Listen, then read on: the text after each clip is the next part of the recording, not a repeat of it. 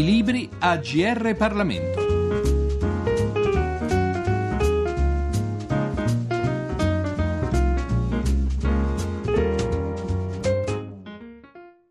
Un saluto da Giorgio Cirillo a tutti gli ascoltatori sintonizzati sulle frequenze del GR Parlamento. È possibile una legalità globale? Questo è il titolo del saggio edito da Il Mulino di cui ci occupiamo oggi ed è cosa assai rara che al titolo di un libro segua un punto interrogativo. È evidente dunque che in questo caso l'autore, Gianluigi Palombella, docente di filosofia del diritto all'Università di Parma, piuttosto che enunciare una tesi si ponga appunto una domanda. Ma è anche probabile che a conti fatti il saggio in questione finisca con il rispondere a questa domanda. Ma lasciamo a questo proposito la parola all'autore. C'è punto interrogativo perché si tratta di un problema in corso di soluzione e poi si tratta di stabilire, di definire una risposta e in effetti la risposta è sì, è possibile una legalità globale, ma eh, sì a certe condizioni e a certe condizioni e solo a certe condizioni eh, può essere desiderabile. Quindi questa è, la, questa è la ragione del punto interrogativo. Diciamo che è possibile se la si costruisce non come una legalità strutturata in sistema globale, ma come un confronto che arbitra le relazioni tra vari ordinamenti, regimi giuridici che abitano il globo, no? un pluralismo vitale, disomogeneo, che vorrebbe, che aspirerebbe ad essere paritario tra legalità, ecco, legalità al plurale, diverse, pensi agli ordinamenti degli stati nazionali, a quello regionale europeo, al diritto internazionale, al diritto transnazionale dei privati o anche e soprattutto a questa novità del diritto dei regimi di autorità globale, il diritto globale in senso stretto. In quello che ormai siamo abituati a definire un villaggio globale, viene fatto di pensare che una legalità globale, più che desiderabile, sia auspicabile, se non addirittura inevitabile. Diciamo che è auspicabile eh, per il fatto che è in parte costruita e in parte da costruire. È proprio questo secondo punto.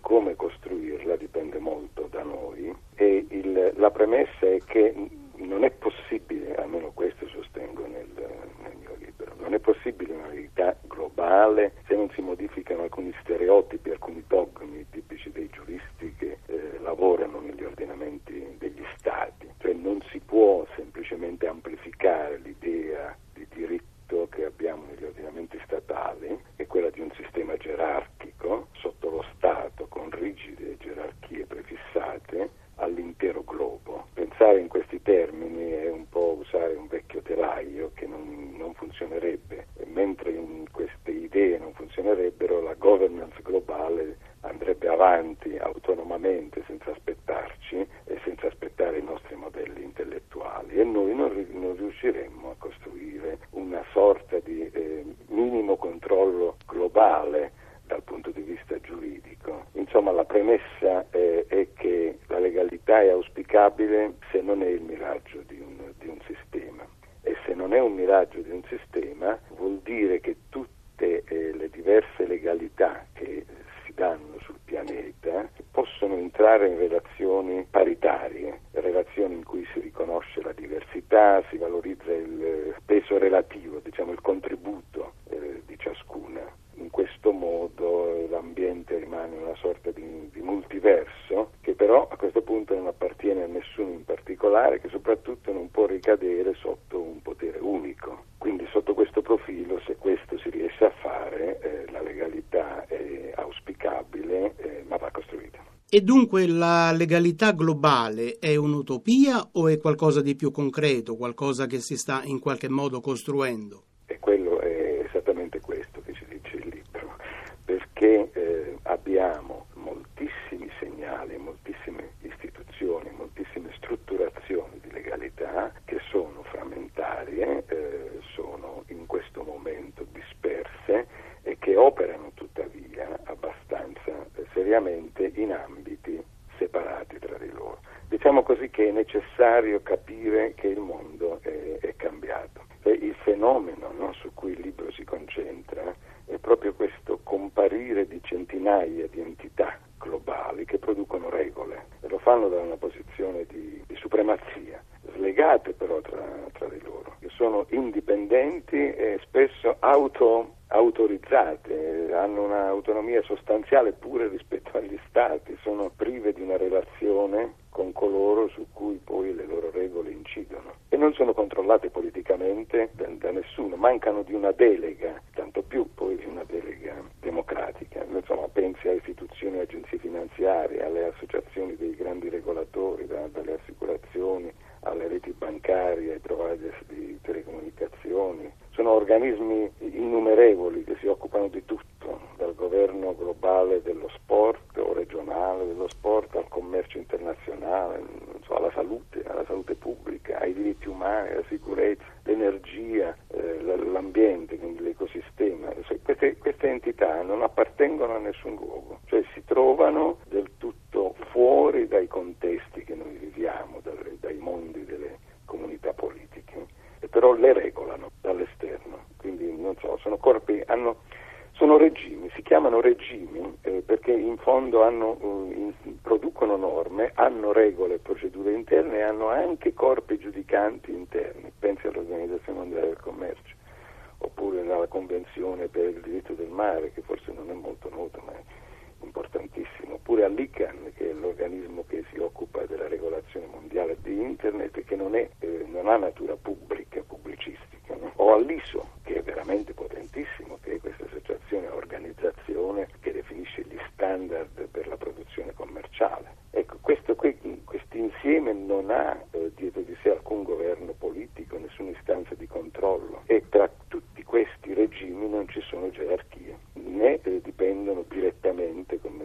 si è pensato fino a poco tempo fa, dal diritto internazionale. A questo punto è il caso di chiarire ancora meglio e più approfonditamente il concetto di legalità globale. Nell'aspirazione alla legalità globale eh, non bisogna confondere questa idea di un diritto capace di entrare nelle, nella, nella, cosiddetta global governance eh, con eh, le aspirazioni dei, dei, globalisti senza condizioni, cioè coloro che pensano che bisogna costruire una sorta di diritto costituzionale mondiale, costruendo anche un diritto unitario per tutto il pianeta, da cui tutti gli ordinamenti degli stati, gli ordinamenti regionali, il diritto internazionale siano resi dipendenti. È come se ci fosse in, in quest'idea un'incondizionata supremazia viene dall'alto, è come se tutte le legalità che, che stanno, eh, che popolano il mondo, no? debbano stare l'una dentro l'altra, le, le più piccole entro eh, le più grandi, come se fossero delle matriosche. Tuttavia il problema è semplice, eh, quando noi lamentiamo che istituzioni sovranazionali decidono per noi, eh, eliminando, azzerando la nostra autonomia democratica e così via, in realtà diciamo qualcosa che ha una profonda eh, radice di verità e una profonda giustificazione, perché questi ordinamenti devono interloquire ma non possono essere tutti inglobati l'uno nell'altro, perché è come se si trattasse di matriosche che sono sì più piccole ma non hanno le stesse proporzioni geometriche, no?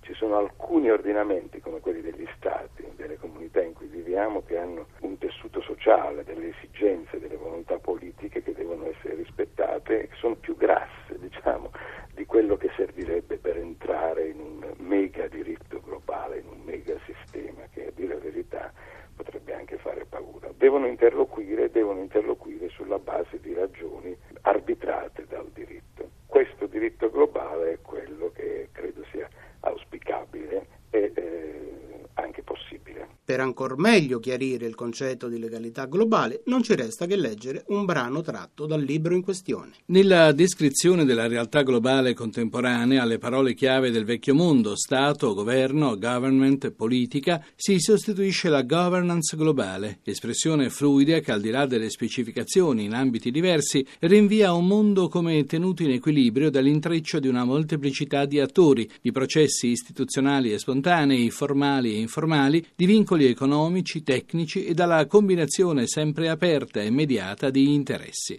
Gli attori sono ben più numerosi e compositi di quanti non siano gli Stati, unici protagonisti di un tempo ancora recente. Certo, sempre più invadente è la forza della contrattazione economico-finanziaria tra privati che disegnano sofisticati telai di norme, producono governance attraverso l'espansione degli strumenti contrattuali. L'autoregolazione sfugge alla distinzione pubblico-privato con riguardo ai contraenti alla disciplina che essi concordano, che siano stati corporation, ONG, imprese investitrici, settori specializzati di amministrazioni pubbliche. Sarebbe fuorviante e unilaterale, tuttavia, rappresentare il mondo globale semplicemente spostando l'ottica dal pubblico al privato, come dallo Stato al mercato. La governance globale richiede una rappresentazione più complessa, si consolidano nuove entità di decisione autenticamente globali, fiorite in varie migliaia nell'ultimo mezzo secolo, istituzioni o agenzie finanziarie, associazioni di regolatori, di servizi, delle grandi assicurazioni della rete bancaria, dei providers di telecomunicazione e via seguendo, organismi di controllo, di giudizio, di valutazione, di coordinazione o governo globale, regionale dello sport, del commercio internazionale, della salute pubblica, dei diritti umani, della sicurezza, dell'energia, dell'ecosistema.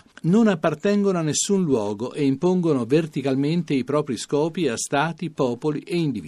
Il noto Comitato di Basilea, sorto in seno alla Banca dei Regolamenti Internazionali, nell'elaborare strategie convergenti delle istituzioni finanziarie dei più importanti paesi industrializzati produce effetti tutt'altro che irrilevanti per popoli e individui, lavoratori e imprese sull'intero pianeta. Eppure non si tratta di una istituzione internazionale pubblica, formale, non possiede un'autorità sovranazionale che conferisca alle sue conclusioni forza legale. Con simili organismi operano in settori e materie circoscritti, ma investendo aree territorialmente illimitate. Essi instaurano regimini, termini con il quale indicherò insiemi di norme, di procedure e di istituzioni, creano organi, definiscono poteri e procedimenti, dettano discipline concrete e infine individuano forme e processi per il trattamento interno delle controversie, anche istituendo corpi giudicanti. L'Organizzazione Mondiale del Commercio, WTO, è l'esempio più importante di regime di questo tipo. La governance globale alla quale farò riferimento è dunque vista anche da questa prospettiva verticalmente sovranazionale invece che orizzontalmente transnazionale. Non c'è Stato, governo politico che ne assuma a sua volta in ultima istanza il controllo, né il soggetto privato o pubblico che ne sia immune. Questo insieme informazione ha assunto anche il nome di diritto amministrativo globale. Poiché non c'è gerarchia che ne stabilisca un ordine, queste autorità, che siano di origine pubblica, privata o ibrida, restano autoreferenziali, self-observing systems, self-contained regimes e operano in prospettive non disegnate per coordinarsi tra loro in direzione di un qualche bene comune cui debbano subordinarsi. È vero che da un canto il bene comune globale appare un'ipotesi metafisica inquietante di cui sarebbe impossibile definire contenuti universalmente condivisi, ma d'altro canto la frammentazione delle autorità e la molteplicità dei regimi globali corrispondono al perseguimento di scopi circoscritti, da una competizione commerciale non distorta alla tutela della sicurezza internazionale. Non si caratterizzano per l'attenzione al profilo complessivo della realtà, né per quel senso di responsabilità per l'insieme che costituisce un'idea regolativa ancora presupposta nell'orizzonte degli Stati. È da questa prospettiva che dobbiamo chiederci, ad esempio, se bisogna rassegnarsi all'evaporazione della democrazia innanzi alla costante delega verso istituzioni sovranazionali o infine se dobbiamo ritenere diritto le penetranti norme emanate da entità che nessuno Stato costituzionale potrebbero ottenere autorità e legittimazione e che quando non sono autoautorizzate comunque creano aree normative proprie che non si riducono interamente agli ordinamenti riconosciuti come quelli statali e persino a quello internazionale. È possibile una legalità globale di Gianluigi Palombella, edito dal Mulino, è il libro di cui abbiamo parlato oggi. Da Giorgio Cirillo un grazie per l'ascolto e un risentirci alla prossima occasione. I libri AGR Parlamento.